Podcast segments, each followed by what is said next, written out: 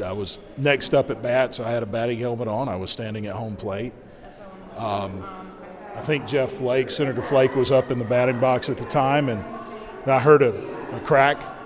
Clearly, was a gunshot coming from over the third base side, and so I immediately turned and looked to my right to where uh, Scalise's detail always parked their SUV just out behind our dugout over in the first base side. Because know if there's something going on, I'm going to see their reaction. Well, I see them getting out of the car with a look on their face like, you know, like, what's going on? Then there's another shot, and uh, somebody yelled, he's got a gun. I think it was Trent Kelly, who was at third base, maybe 15, 20 feet away from the shooter. So we all start running out to the, the first base side. Um, I go outside the field. When I'm running, I mean, dirt is flying up by us from the bullets hitting the ground. Apparently, Scalise was hit in that first barrage. I didn't see him go down. Some of the guys were diving in the dugout, others got behind the dugout. I went outside the field and jumped behind a, uh, a shack that was there. Um, as I got around the corner, I was looking directly at the side of the details vehicle with both the officers now out with their guns drawn.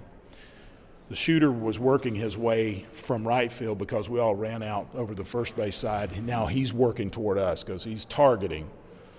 So he comes from behind the fence. He's still behind the fence, goes behind home plate, and comes around to the other side, and he starts shooting again. There's a big oak tree behind me. There's bark flying off the oak tree, and I look, and uh, there's a staff member, Matt Mika, is um, um, the speaker told. Um, he's laying on the ground with a chest wound, been shot in the chest, and he was he was in bad shape. So myself and one of, most everybody that was with us then ran back another 30, 40 yards behind us as a concrete restroom, and most of the members got behind that. Me and the other guy stayed there to see if we could help Mika. But every time we tried to move out to help him, you know, shooting would begin again. And so we stayed down. Then uh, the first officer, I, uh, they shot. The, he was shooting at the officers at that point. Uh, he shot the first officer. The female got shot in the ankle, and she turned and, I mean, I could tell she was immobilized. She was maybe 20 feet from me at that point. Mika was between us, um, and so I was. Uh, she was down. I'm thinking, you we only have one gun on this guy, and so the other officer very bravely went and drew fire. He went around to the left side to draw his fire away from the rest of us. I saw him get injured. Apparently, he got hit by some shrapnel or something, but he stayed in the fight.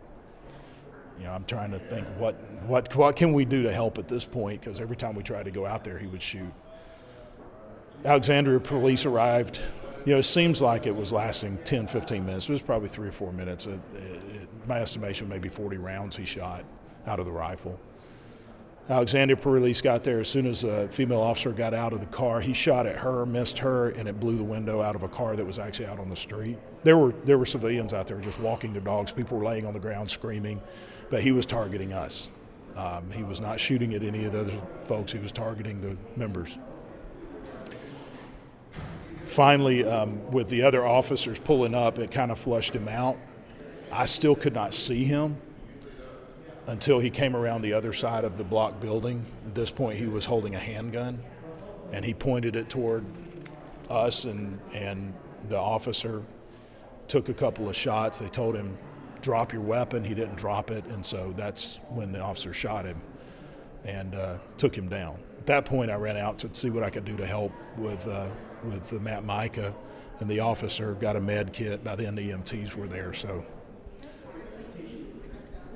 it appears when I first saw him come around from the, the block building, he was he was holding a handgun. So I assumed he ran out of ammunition. Do you know Approximately how many of the people who were there were lawmakers? We've heard about 20 people altogether were there at the time. Anytime we have between 15 and 25 members of Congress, I mean, not everybody makes every practice. Some leave early. Jeff Duncan and Ron DeSantis left a little early, and apparently they engaged them. He engaged them in the parking lot and asked, "Is this Republicans or Democrat?" And they told him, uh, "This is Republicans." And apparently, that's when he went to his car and he got his weapons out. So he started just to get the physical location of this. He starts shooting on the third base dugout. He's, he's outside the fence. And the fence is like he can't. He never. At no point he does he come inside the field. But he, uh, I think, as Trent Kelly said, So there, the first shot, then there was a pause, a long pause, because we're all trying to figure out, you know, what's going on. Then the second shot happens, and Trent said he actually brought his rifle up and stuck it through the chain links of the fence and started shooting that way. And so we're running away from him. That's when apparently Mika got shot leaving the field. Um, Scalise was shot within probably the first three or four shots. Apparently, I mean, like I said, when I was running, you could hear the bullets. They were about, They, dust was flying up off the ground moves along the perimeter behind home as, plate. as you're looking at the field here, he's over here at third base, and he starts shooting there. You know, home plate's here. We all run out this direction. Some dive in the dugout, some get behind the dugout. I go outside the field. He comes around the fence, comes back around, and gets behind a block building and starts shooting then. So he was going in the direction all of us were going. The snack shop in the playground? Because was the play, was he on the side of the playground, or was that beyond? All where the were you on playground small- is. Were you on the smaller field or the bigger field? We're in the larger field that's there. okay, So so, he was by. Okay, because I'm just there was to. a parking lot behind him into the. It's, it's, yeah. That was the YMCA parking lot. Yeah. Okay. Um, now you said that he came around the block building and you saw him pointing a handgun. He was pointing it at you, but there, but there was. Well, a, he was looking for the officers, I think, by then because they were shooting back at him. Um, and so at this point, it was a gun battle between the, the two Capitol Police. If they had not been here, we wouldn't be talking here today.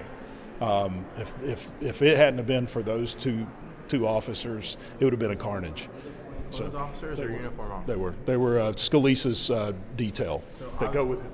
I heard there were four officers there. How many officers? Well, there was uh, additional officers from Alexandria Police came, but in the initial there was only there was only the two uh, Capitol Police officers. Mr. Latimer, where were they sitting on the police officer, the uh, Scalise's detail? I, I heard Where they they on the usually do, they baseline. yeah they they park their uh, their vehicle right by the the first base where you exit, so they got a clear view of the field, and so they're there every practice, and so they're usually there in the vehicle or you know standing just outside. So they were in uniform or in plain clothes or They're, in they're, suits? Or? they wear suits, yeah. And is it an unmarked vehicle? Not a marked It's a, it's a black SUV, but yeah, it's typical what you see around here. and the officer who was with you behind that block building was one of those Capitol Police officers. Yeah, I mean, I was, I was, but the building I was behind was a little wooden building. Okay. So I'm in the wooden building here. The SUV is here, and the block building he's shooting from is behind them.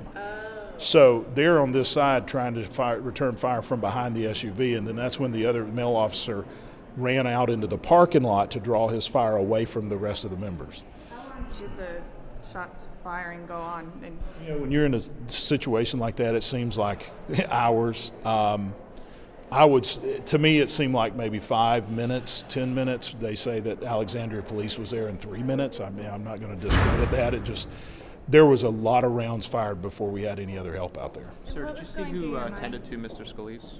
But Brad Wenstrup uh, was the first one over there. After after they, they took down the shooter, I went over to the officer and to where Mika was. I knelt down and I prayed with Mika for a few minutes, and then I asked the officer if she had a medical kit. And so I found their medical kit in the back of the, the car. By the time I come around to help Mika, EMTs were coming to him. So I took the medical kit out to Scalise, and Brad Wenstrup was out there uh, rendering aid to Scalise at that all point. after the shooting had subsided? Or? Yeah, yeah, but you know, we still weren't sure if there was an, another shooter at that point. But yeah,